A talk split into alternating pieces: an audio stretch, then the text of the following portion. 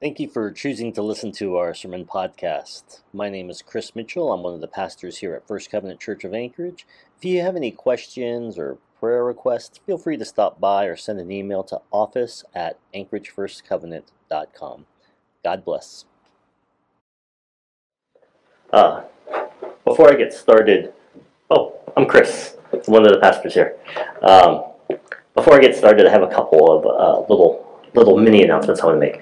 Uh, first, I want to thank Tom for coming out. Uh, Tom, um, as he's heard, he attends Matthew Covenant, but uh, we were a little short of worship leaders, and so I, I talked to Tom, and then to come one week, and he's like, you know, I can come like once a month, you know, and help out, and so he's going to be coming um, a little bit more regularly, uh, driving out to help us lead worship, and uh, he's a good friend, and I, I really appreciate that. Um, not just to, to, me, but he's a good friend to our church and our covenant family. So uh, so thanks to Tom. I appreciate it. Yeah, you can give him a hand.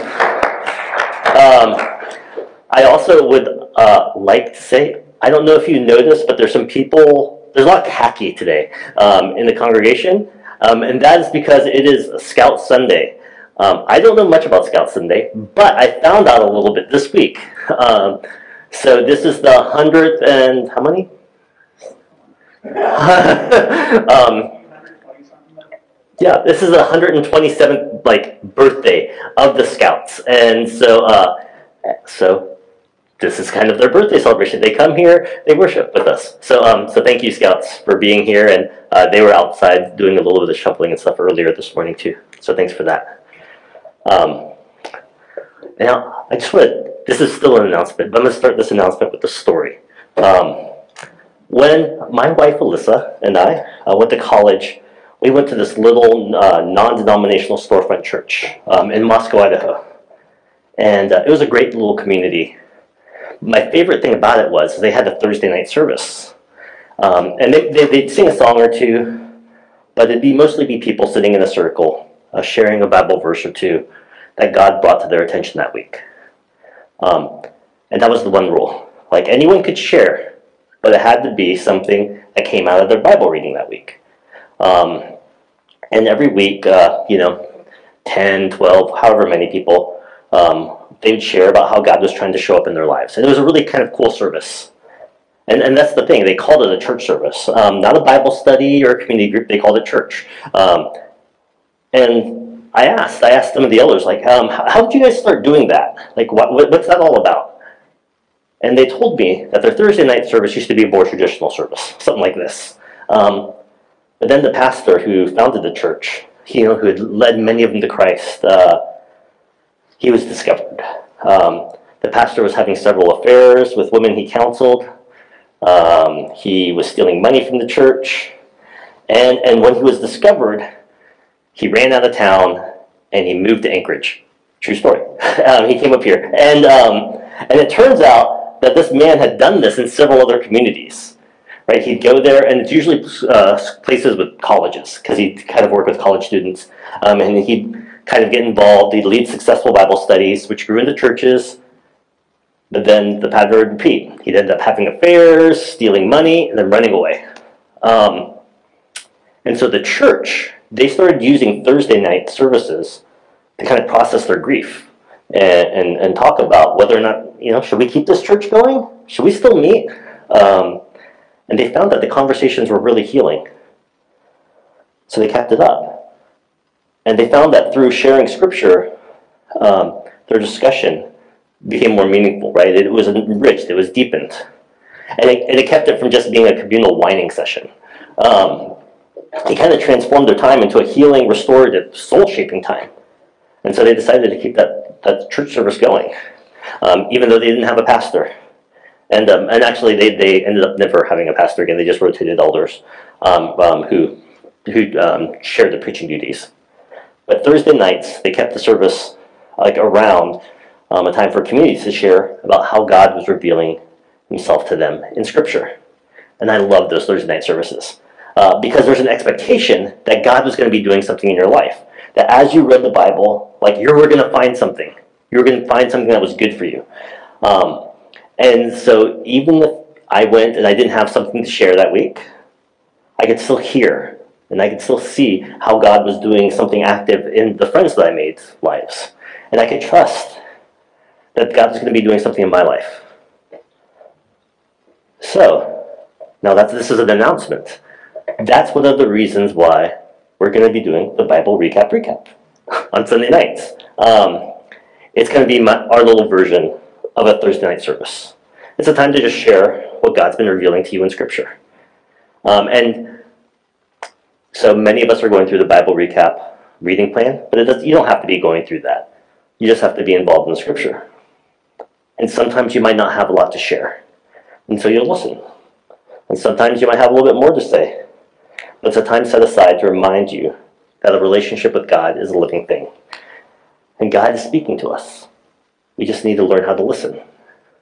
And so a basic rundown of that time is going to be this. We're going to gather, we'll pray the Lord's Prayer together, and then we'll just open the time to for sharing scripture. What did you read this week that, that touched your life? Um, you know, how did that touch your life? And then during the last 10 minutes or so, uh, we'll pray for one another. You know, maybe we'll partner up. We'll, we'll do a little different things, um, but we'll pray for one another. And that's it. Okay? No big anything. No video, no speaking, no lecture from me. That's it. Anybody can lead it. I'll, I'll be there, but um, eventually, hopefully, um, I won't have to be there. Um, I, I'll still probably be there, but because um, it's not going to be dependent on me. All right. So that is the announcement of the Bible recap. Recap starting at five tonight at six o'clock. There's also okay. I know this Bible study sounds so, or it's not a Bible study. It's, it is a study, but God's purpose for your organizational life. It sounds so dry, so boring. Actually, I I was talking to somebody about it, and um, they said, "Chris, that is such a sexy name." and, um, but I I went through it, and so many of us struggle with like, what is the purpose of our work? How does our work fit into God's plans? And that's what the study looks at. How does God use work? How does God use your job? Like, how does God use your, more than just your job, but your workplace for his kingdom purposes? And um, it's an opportunity to, to dig into that. Um, it'll be like a video based, and there'll be discussion and stuff like that. But that is at 6 o'clock. All right. Sorry, that's a lot more than I meant to say, but uh, I just wanted to, to give you some of that. Let's pray and then I will dig into the word. Holy Father, thank you. Thank you that you love us, that you seek us out, that you want to have a relationship with us. Uh, Lord, give us eyes to see, give us ears to hear, um, and give us strength to follow after you. In Christ's name, amen. All right. Um, we are beginning a series on Ephesians. And uh, we're choosing Ephesians because um, this letter is about how God's active in the world and how we should live into God's purposes. And I thought this was going to be very apropos as our first kind of full sermon series of the year um, because it's an election year, honestly. And all year round, we're going to be bombarded with messages about how America and the world is going down the toilet and it's the other guy's fault. Okay? Whoever the other guy's going to be. Um, and it's going to be easy to give into despair, especially when we know there are real problems. There are real problems that the world faces. And there are no easy solutions, and there's little willingness to actually work with one another on those. But despite that, despite that, God is active, God is alive, and the gospel is still true. Jesus is good news for our world, for our country, for our state, for our community, for our friends, for our family, and for us. And we want to hold fast to that truth. And so, the way this series is going to go, we're going to spend some time in the first three chapters of this book. And then we're going to take a little break. Um, that's kind of a natural like dividing point in the book. And there's going to be then we're going to have some guest preachers, and it's going to be Palm Sunday and Easter. Um, and I have to go on a field trip, so I'll be gone for a couple weeks and so it have some other guest preachers. But then we're going to start back with the last three chapters. All right. Now, as we start reading these first 14 verses of Ephesians, I, must, I want us to remember something. Our stories are not our own. The story of who you are began way before you were born. Right? There were choices made by your ancestors, by your parents, by your grandparents that have helped shape who you are today. And so that's what we're going to be looking at today. We're going to be looking at that bigger story. So, with that, let's start to walk through Ephesians. Um, chapter 1, starting at verse 1. Paul, an apostle of Christ Jesus, by the will of God, to God's holy people in Ephesus, the faithful in Christ Jesus, grace and peace to you from God our Father and the Lord Jesus Christ. Now, two weeks ago, uh, we talked about Paul's first trip to Ephesus um, and there he met some people that were following Jesus, but they had a complete, incomplete understanding of him. And Paul ended up um, staying in Ephesus for two years, evangelizing and teaching the people. Now, this letter of Ephesians is to that same community. Um, you can find out that story in Acts chapter 19. Um, but this letter is about five to seven years later. Okay, so five to seven years later. And the Ephesians that Paul met you know, his first time there, uh, they were very receptive to his message, or at least the Gentiles were. And so Paul, when he's writing this letter, he's writing to a church that he knew, um, that he was familiar with. And unlike some of the other letters um, in the Bible, um, there doesn't seem to be any big controversy that Paul's addressing. Um, he wasn't trying to mediate a problem. He was just try- writing to a community that he loved, that he was invested in. All right, let's continue on uh, verses 3 through 16. Praise be to God and the Father of our Lord Jesus Christ, who has blessed us in the heavenly realms with every spiritual blessing in Christ. For he chose us in him before the creation of the world to be holy and blameless in his sight. In love, he predestined us for adoption to sonship through Jesus Christ in accordance with his pleasure and his will, to the praise of his glorious grace, which he has freely given us in the one he loves. Um, church, we are a blessed people. Are a blessed people. And this passage starts out with the declaration that in Christ, God has blessed us with every spiritual blessing. Every spiritual blessing. We've been given every blessing for the flourishing of our relationship with God. God wants to be close to us, right? Through His Son, He has given us every means, every way, everything that we need to grow close to Him. And I don't know about you, but it, it does make me think, well, why? Why would God do that? Why would God do this for us? Why does God care that much about us? Why do we deserve that? And honestly, I do not have a great answer for that. I don't. Scripture just says God loves us. He just loves us. He made us. He loves us. He cares about us. It's not about anything about what we did right? And He's loved us since before we were born. Before you were born, before the creation of the world, God chose us and He said, Man, Chris, Chris, I love that guy. I love that guy. He is a good guy, and I'm going to bless him, and he's going to be part of my family. Right? He said, Asa, Asa, he's a good guy. He's a good kid. I love that kid. I want to bless him. I want to give him everything that he needs. Right? He just picks he just picks us out. He just picks us out. He names us. In love, he chooses us to be part of his family because he loves us. And through Christ Jesus, we are adopted to his family, and that should give us praise. And but there's something I want to point out about that word, um, adoption. Um, it's a beautiful word, but it's also kind of a tragic word. Now I'm going to take some liberties here because um, adoption means different things in different cultures. I want to kind of talk about adoption in our culture. When someone is adopted, it means that something bad happened to them. Right? I mean, it just does. When you dig into any adopted person's story, you'll find the tragedy a family relationship that was somehow broken. Somewhere along the wrong way, something bad happened, so that person no longer had a family that they could belong to.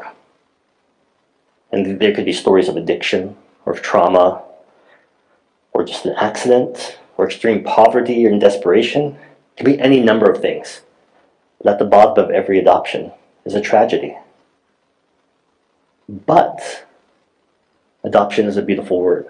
It's still a beautiful word because it says, no, no, that tragedy does not have to define you, right? Because you will have a family. You will have a place. You will belong despite that tragedy.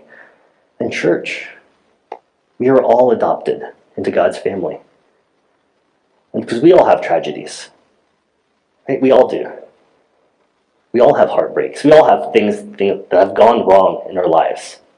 And if you haven't, just wait, it's coming. All right? That's one thing we can be sure of. Your heart will be broken. But God says, no, no, those tragedies, those tragedies are not what define you. They're not what make you who you are. You're more than the hurts you've experienced. You're more than the sins that steal life. God tells us from the beginning of time, before the creation of the universe, you've been wanted. You have been wanted. You're not an accident. You're not an accident. You're meant to be part of a family, God's family. Right? God says, You belong to me. You're part of my family. And that leads us into the next section Ephesians 1 7 through 10. In him we have redemption through his blood, the forgiveness of sins, in accordance with the riches of God's grace that he lavished on us. With all wisdom and understanding, he made known to us the mystery of his will according to his good pleasure, which he purposed in Christ to be put into effect when times reach their fulfillment, to bring unity to all things in heaven and on earth under Christ. This world, this universe, was always meant to be held under Christ. All things in heaven and earth were always meant to work together. They're always meant to work in harmony under the rule and authority of Christ. And out of his grace, out of his love, the Creator chose to make the heavens and the earth and that creation rebelled against its creator. We chose to listen to evil, to doubt goodness and provision of God. We learned how to fear, how to mistrust. We learned shame. And creation's relationship with the Creator was broken. But God chose to love us, despite the widening gaps between us. And time and time again, we chose to live into our fear, our shame, our greed, but God continued to show his love and his commitment to us. I mean, that's the story of Scripture, right? Adam and Eve in the garden, Noah and his family in the flood, Abraham in the wilderness, Joseph in slavery, Moses in Egypt, David in the kingdom of Israel, exile, Daniel in Babylon and Persia, and then the return home again, and then exile again, and then the diaspora, over and over again. There's always separation. Some sort of tragedy always happens. People always make mistakes. But God lavishes His grace on us, always working to bring people back to Him. Because God's plan has always been for us to be with Him. For us, for you and for me to be in intimate relationship with God. So when we read these old Bible stories, they're really like the stories of our lives, just told in a different scale, right? When we read about Adam and Eve in the garden, we should see ourselves failing to trust God, failing to trust God's goodness, listening to the wrong voices. When we read about Joseph's brothers um, looking at him in jealousy and selling him into slavery, right, we should see that the way that we're jealous, the way we become envious, and what that leads us to do.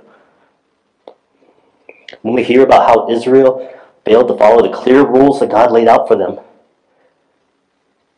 we should remember how we repeatedly fail to do the clear things that God has told us to do, the clear ways that God has shown us to be involved in our community, to care for one another, to seek the good.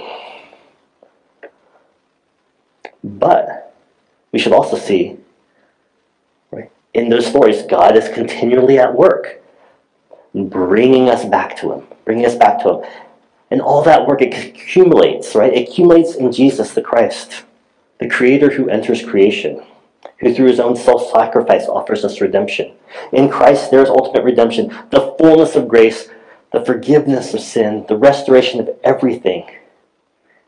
And that is, that is what everything's been headed towards.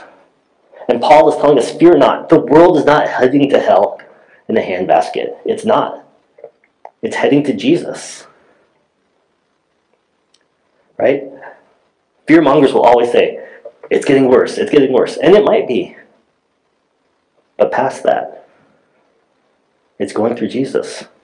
In the fullness of times, all things will be united with him. Through Christ, the Creator is bringing his wayward creation back to him. Um, and, and, to be clear, if you were reading this in Greek, um, verses 13 through 14 is actually just one long sentence. It's actually the second longest sentence in the New Testament. Um, and if you know anything about grammar, I used to be an English teacher before I, I got into ministry. Um, a sentence is just a group of words that make up a complete idea. Okay? The main idea in this long sentence, you know, there's sure there's lots of clauses that modify and stuff, but the, the main clause, right, is that little that bit in verse 10 to bring to unity all things in heaven and on earth under Christ. Right? That's the point. That things on heaven and earth all be brought together under Christ. All right, now the last little bit, uh, verses 11 through 14. In him we were also chosen, having been predestined according to the plan of him who works out everything in conformity with the purpose of his will, in order that we who were first to put our hope in Christ might be for the praise of his glory.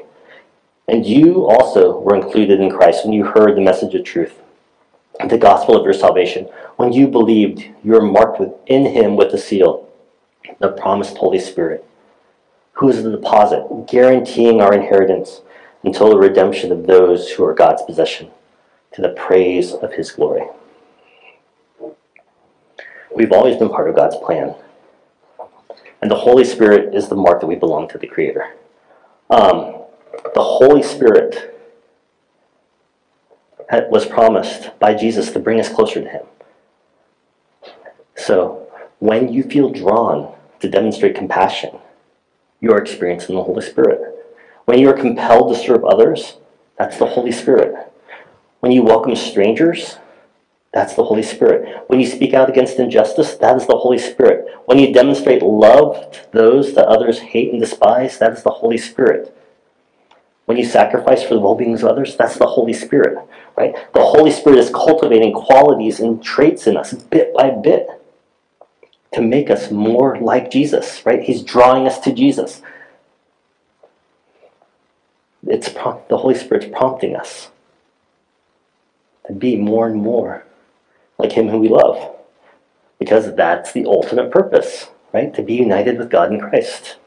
And the Holy Spirit is given to all who receive Jesus, to all who are baptized in, all who are willing to lay down their life and be reborn in Christ. If you confess Jesus as Lord, you have the Holy Spirit, because it's for everyone who confesses Jesus. You're being made more and more like Jesus. Um, I, I, think I told this story once before, but I had this friend in high school, and um, he was exactly, exactly like his dad. Um, so much so that we'd all laugh and, and kind of tease him about it um, because they had the same manner of speech, they would walk in the same way, they had the same body language, the same sense of humor. It was hilarious, especially because my friend was adopted. Okay, and he was from Ecuador. He was very dark skinned, and his dad was like this pale blonde guy. Okay? But he was just like his dad. Just like his dad. Because he grew up with his dad. He looked up to his father. And he followed his father. And bit by bit, despite the outward appearance, he became just like his dad. Just like his dad. And that's what's happening to us. Bit by bit, little by little, we're being transformed into Christ's likeness. Because that's what happens when you become part of a family. Right? You start acting like each other. Right? you start learning. All of this, all of this stuff happens in Christ, because of Christ, with Christ. Um, actually, uh, that little prepositional phrase, right, in Christ or in Him or one of the little variations, that, that, that, that occurs 11 times. 11 times in, in this passage. Um, actually, I think 12 if you count uh, verses 1 and 2. Um, because everything happens to us in Christ, right? This story that we're telling, we're not the star of the story. It's Christ who saves, Christ who rescues, Christ who forgives, Christ who restores, Christ who reconciles. And some people might uh, read this passage and see words like predestined and chosen um, and think, wow, I'm chosen. I'm special. Um, and in some sense, yes, yes, you were. But it's not because of who you are or what you can do. We're chosen out of the love of Christ. If we're chosen, if we're chosen at all, it's because we're in the most need of saving. Okay? It's because we're in the most need of saving. And remember, the goal, the mystery, way back in, in verse 10, the main idea of this passage is to bring unity to all things in heaven and on earth under Christ. God's goal is to save. His desire is to save. God does not will that any should perish, but that he wills that all should come to repentance. And our response to that saving grace of God should be nothing but praise, nothing but gratitude, nothing but thanks, right? Praise God that in Christ we have been chosen to love. Praise God that in Christ we have been found the forgiveness of sins. Praise God that in Christ we've been reconciled with our Creator. Right? Praise God that in Christ we've been given the gifts of the Holy Spirit. Praise God that in Christ we've been adopted into the family of God. Praise, praise God that in Christ we've been given every spiritual blessing. Praise God that in Christ we've been given grace upon grace upon grace upon grace. And praise God that in Christ He includes us in part of the story. That He includes us in part of the story. Right? That's an amen for me. All right. Let's pray. Holy Father, you are so, so good. And we love you. Um, and maybe we don't love you sometimes like we should. Maybe sometimes we don't know how to love you. Lord, but I trust that you're calling all those who love you to be more and more like you. That you're transforming us bit by bit by the power of your Holy Spirit to be more like you. That we've been adopted into your family and that you call us your own. In the name of the Father, and the Son, and the Holy Spirit. Amen. Tom?